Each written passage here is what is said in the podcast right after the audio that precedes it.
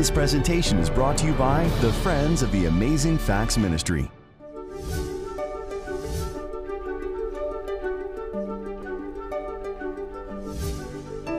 Who was Jesus? Was he a liar? Was he a lunatic? Or was he the Lord? Our message this morning probably could be classified as important as anything I could talk about.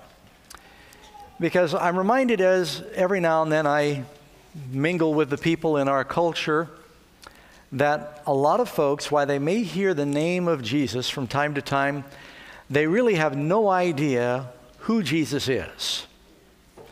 And I thought it would be uh, valuable and appropriate to talk a little bit. And sometimes we need reminding about that subject. Who is Jesus? I wasn't sure how to title the sermon because when you say who is Jesus, it sounds like he's present tense. And some people think you should title it Who Was Jesus? But either way you word it, people want to know who is he? Where did he come from? Somebody wrote this beautiful passage one time where they said, uh, All the armies that have ever marched, and all the navies that have ever sailed, all the parliaments that have ever sat, and all the kings that have ever reigned, put together have not affected life upon earth as powerfully as this one solitary life. When you think about the way that Jesus was born in comparative obscurity, and he never did all the typical things that usually denote greatness. He never led an army into battle, he never led a navy. It doesn't tell us that he ever wrote a book. He didn't do any of the things that uh, you typically think of with greatness. We don't know what he looked like. There's a lot of artist renditions of what Jesus looked like, but there's nothing contemporary from his day. And yet, he changed all of history. It's we're talking about history. You've got AD and BC, and they use new terms today, but we used to call that before Christ and after death, or the year of our Lord. All of history is dated from his birth, so how can you doubt that he lived? If you look in the encyclopedia, it doesn't cast any doubt on whether or not he lived. So we know he lived. The real question you've got to decide was he a liar? Was he a lunatic? Or was he the Lord? Who was Jesus? Did God come to our earth in the form of a man to save us? Oh, I want to read something first by A.W. Tozer. He said, Christ is not one of many ways to approach God. He's not the best of several ways. He is the only way. Anyone who comes to God must come through Christ. And while Buddha may have said a number of profound things, and you might have some profound sayings from uh, Krishna and Muhammad and the different religions of the world, Nobody spoke like Jesus, and none of them died as a sacrifice for the sins of the world. There's something very clearly di- different about Jesus. Jesus is the only redeemer with God, He is the only mediator with God. Christ is the bridge between heaven and earth. Jesus said to Nathanael, Hereafter you will see the angels of God ascending and descending on the Son of Man. None of the other religious leaders of the world say, I am the way, the truth, and the life to God. He didn't say, I'm one of the ways. He said, I am the way. He didn't say, I'm one of the truths. All rivers lead to the ocean. I'm just one of them. He said, I am the truth. I am the life. So, why did Jesus come? So, where do we look to get the information for this? There are over 300 Old Testament prophecies that talk about what to expect when the Messiah comes. We're not going to look at all 300, but we're going to look at some basic categories to find out who is Jesus. Um, especially, you'll find a lot in the Psalms. Over 300 Old Testament prophecies reference the anointed. First prophecy you're going to find in the Bible regarding the Messiah coming is actually in Genesis 3:15. We'll put that on the screen. Here it says, when God was speaking to um, Adam and Eve after the fall, he said, I will put enmity, that's similar to the word enemy. It means there's animosity, there's friction, there's an adversarial relationship between thee and the woman. He was talking to the serpent, between your seed and her seed. The seed of the woman, talking about this promised seed that was going to come through humanity, was the Messiah. He, the seed of the woman, will bruise your head. God says to the serpent or the devil, that the seed of the woman, Christ, would bruise your head, a mortal wound to the head, and you will bruise his heel. You will impede his progress or slow his walk down. So, this first prophecy is found right there in Genesis chapter 3. They were looking for a Savior, the seed of the woman that would come, that would defeat the serpent that caused the fall of man and the loss of paradise. Through Christ, paradise is restored. So, let's look at some of those uh, prophecies. For one thing, in uh, John 1, verse 45, after Philip found Jesus, he then goes and he tells Nathanael, We have found him of whom Moses in the law and also the prophets wrote, Jesus of Nazareth, the son of Joseph. He said, Moses and the prophets and the law all talked about this man. It all pointed to this one individual. Where did Jesus come from?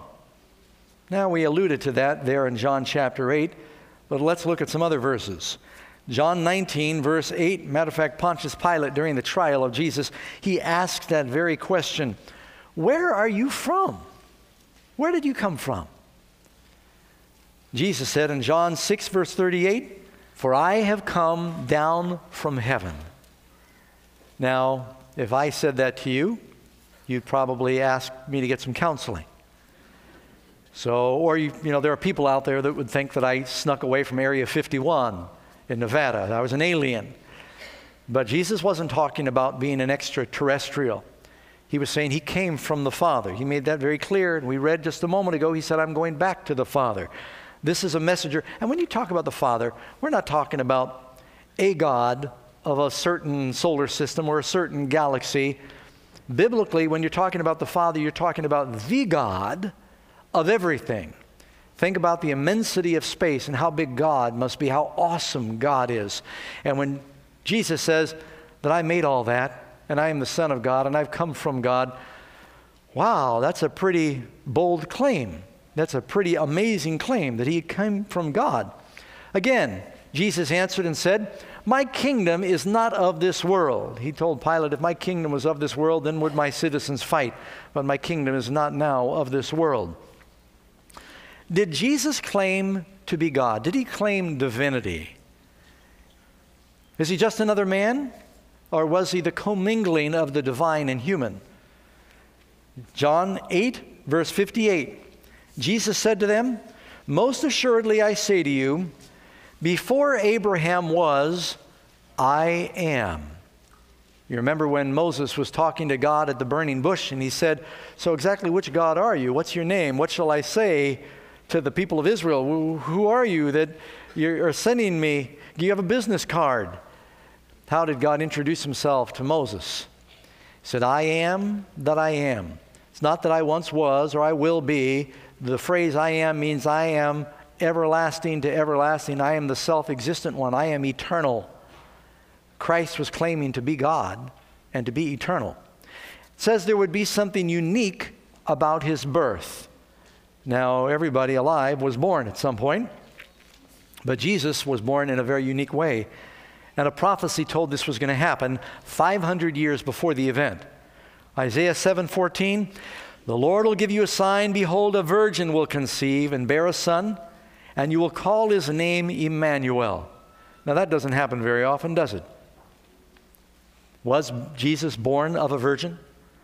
Doesn't it say that? You can read the next verse here in um, Matthew chapter 1 verse 18, now the birth of Jesus Christ was as follows. After his mother Mary was betrothed to Joseph, before they came together, this was not some laboratory insemination. It said that the Holy Spirit would overshadow her. Before Joseph and Mary came together, she was found to be with child of the Holy Spirit. And God said that. That would happen. The Bible records that it did happen. The place of his birth is identified. Now, you're getting very specific because it's going to mention the town of Bethlehem. And you can read this passage in um, Micah chapter 5, verse 2. He interrogated the scribes and he said, Where is the Messiah supposed to be born? And they said, We know exactly where he's supposed to be born. He's supposed to be born in Bethlehem. And so there was no question about that.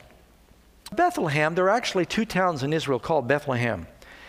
I don't know how many there are, but I know there are scores of towns in North America called Farmington.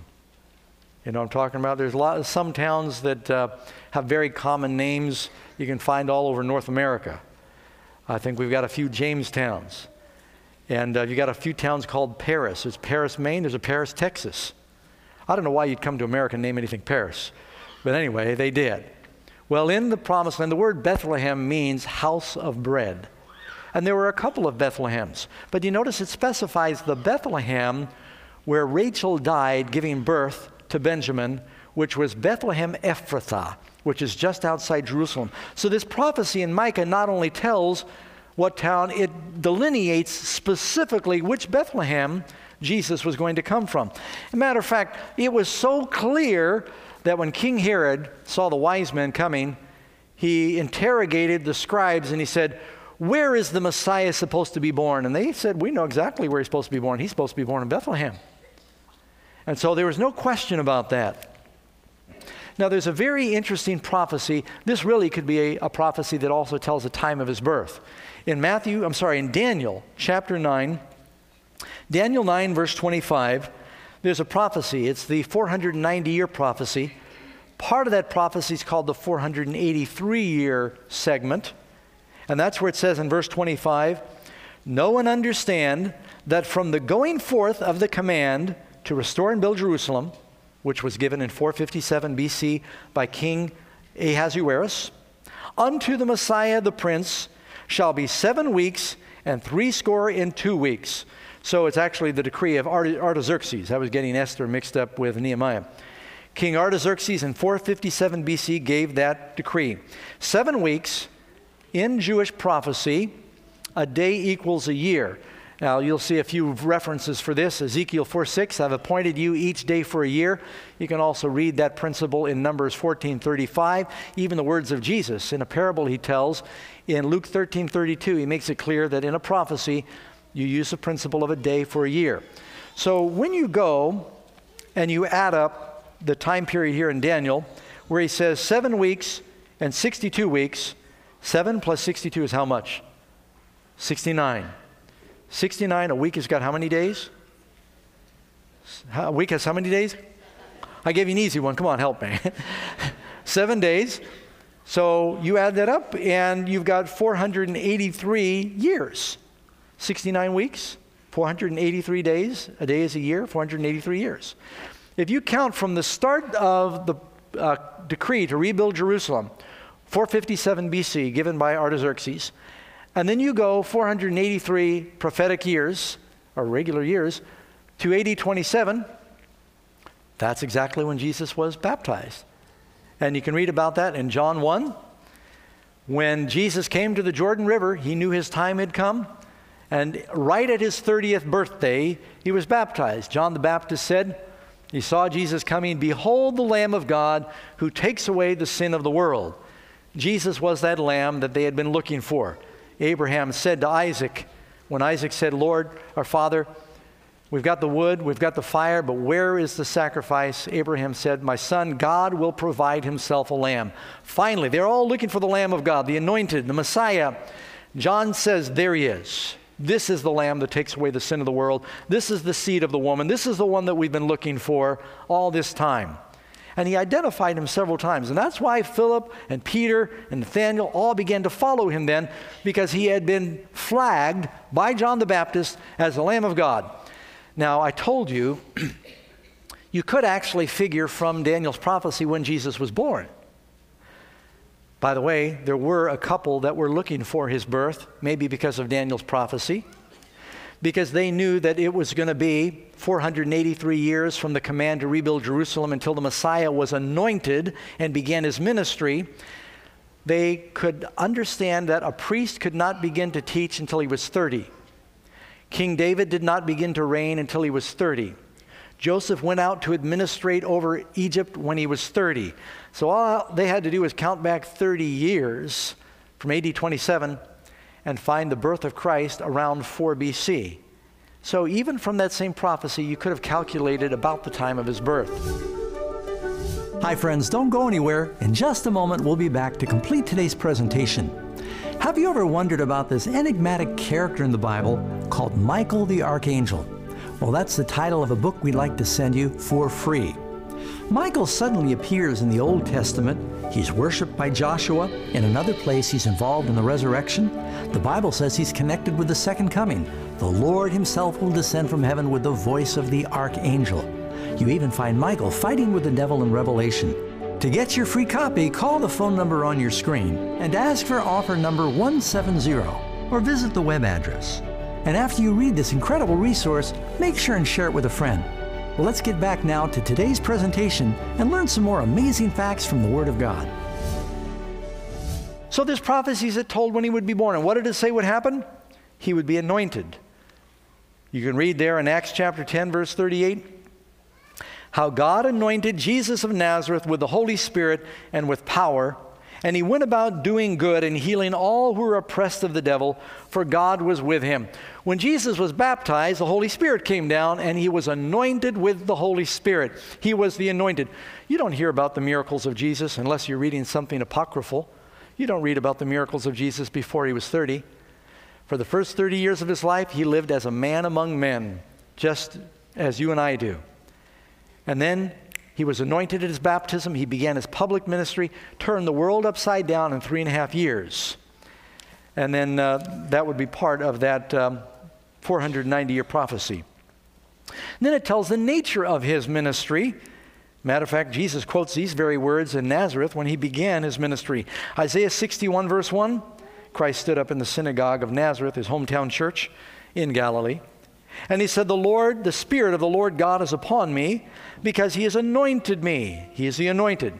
To preach the good tidings to the meek. He sent me to bind the brokenhearted, to proclaim liberty to the captives, and the opening of prison to them that are bound, to proclaim the acceptable year of the Lord and the day of vengeance of our God, to comfort all that mourn.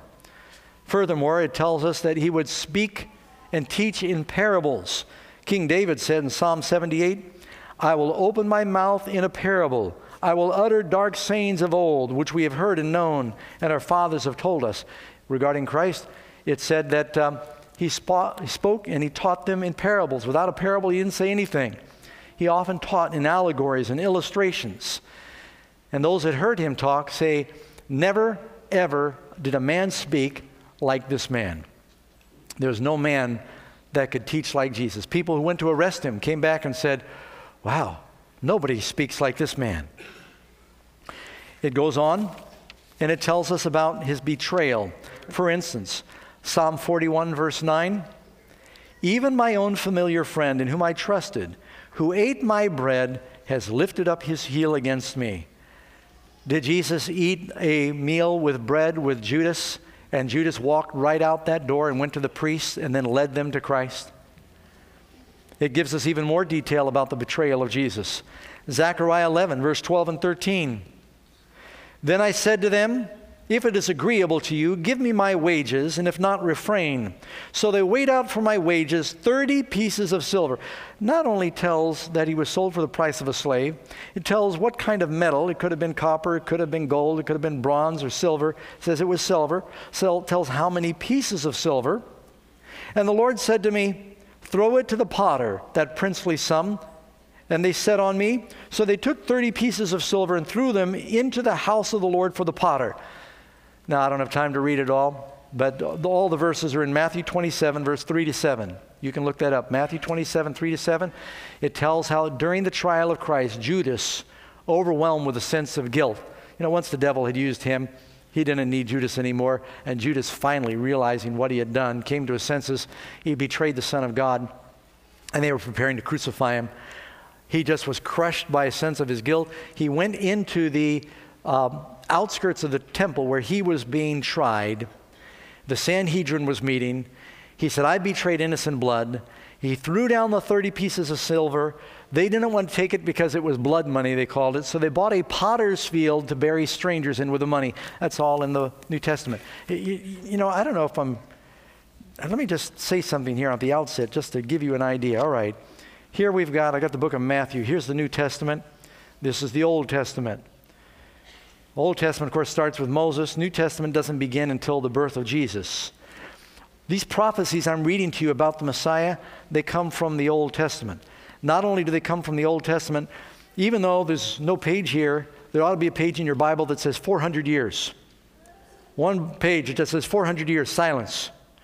There are 400 years between all these prophecies and when Jesus finally comes. That prophecy I just read to you from Zechariah, they couldn't have concocted and made that up. 400 years went by. We know from the Dead Sea Scrolls that these things were written before Jesus was born.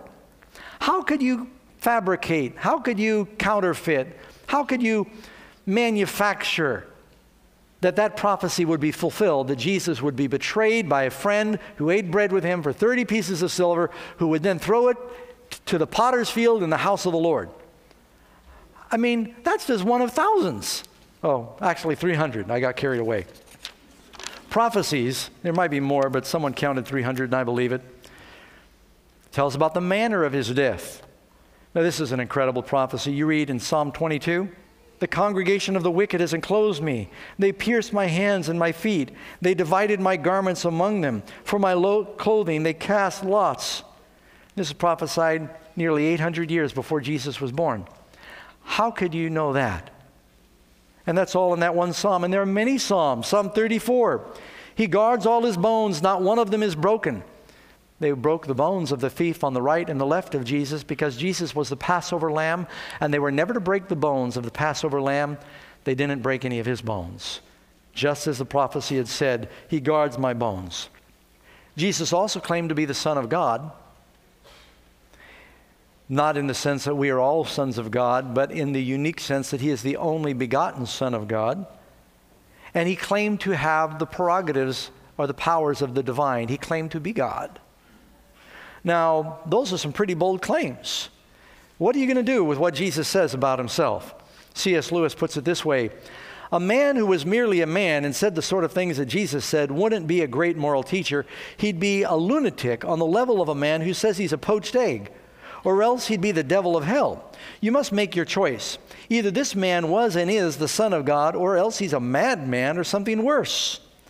Someone else put it this way Christ was either a conscious deceiver deluded, or divine. He is either lunatic, liar, or Lord. There is no escaping one of these three options. You know, there's three principal reasons that Jesus came. First, he came to be our example. He says in John 13, 5, sorry, John 13, 15, For I've given you an example that you should do as I have done.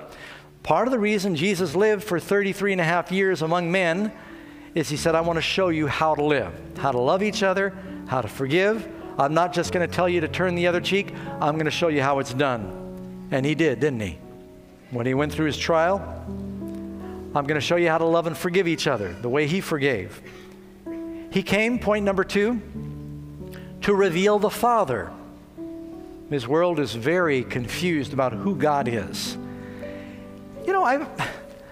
I don't know why it is that as I intermingle with people, I hear Jesus' name being used in profanity so frequently. I've never heard people get mad, hit their finger with a hammer and say, Oh, Buddha. I don't hear them cite Muhammad's name or Allah or Krishna. Why is it there's this diabolical focus to especially scorn the name of Jesus? That in itself ought to tell you there's a spiritual battle out there. World doesn't know who the Father is. Jesus came to show us what the Father is like. He said, Have I been with you so long and you don't know me, Philip? He that has seen me has seen the Father. By the way, that's John 14 9. And then, most importantly, Jesus came to trade places with us. We are all under a death sentence because of our sin and our selfishness. And Christ does not want to lose us. He loves us. And He said, I will come, I will take the penalty for your sin. I'll not only take it, I will give you my strength and power. I am going to be your substitute. I will trade places with you. He said, I will give you my goodness and I'll take your badness. I will give you my strength and I'll take your weakness.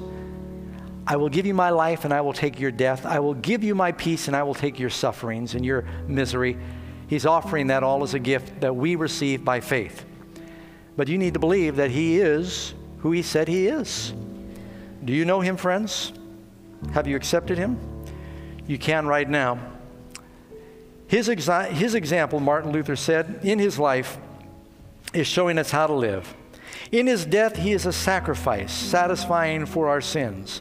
In his resurrection, he is a conqueror. In his ascension, he is a king. In his intercession, he is a priest. He is everything that we need. In the volume of the book, it is written of him. When we see Abraham going up the hill with Isaac, we see Jesus. When we see Moses leading a nation from slavery, we see Jesus. When we see Joseph forgiving his brothers for mistreating him, we see Jesus. We see Jesus in Samson when he stretches out his arms to defeat the enemies of God's people. We see Jesus in Gideon defeating the enemy with this small group. All through the Bible, I see Jesus everywhere. This is all about him. He wants you to know who he is. God became a man, and his name was Jesus.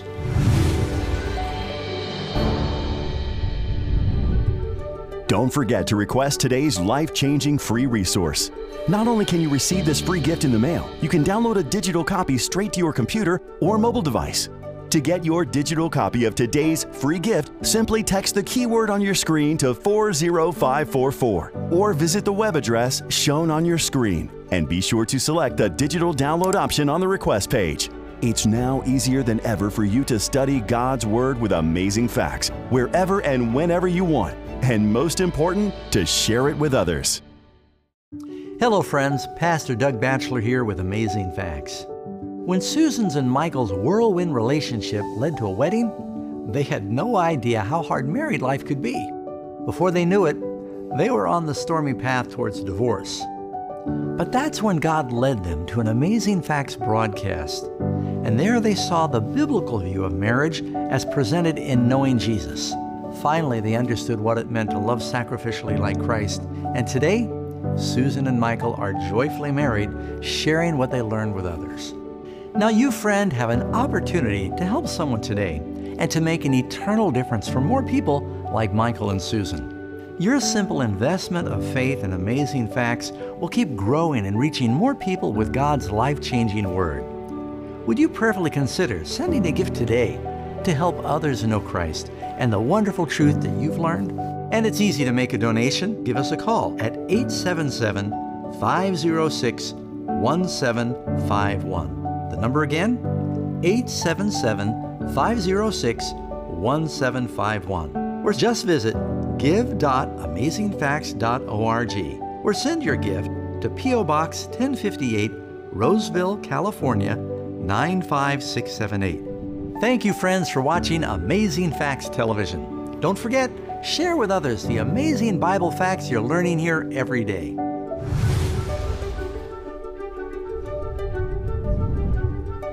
Don't forget to request today's free offer. It's sure to be a blessing.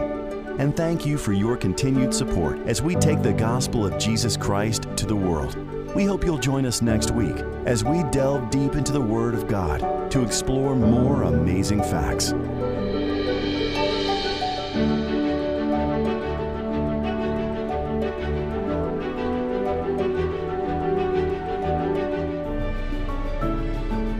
This presentation was brought to you by the Friends of the Amazing Facts Ministry.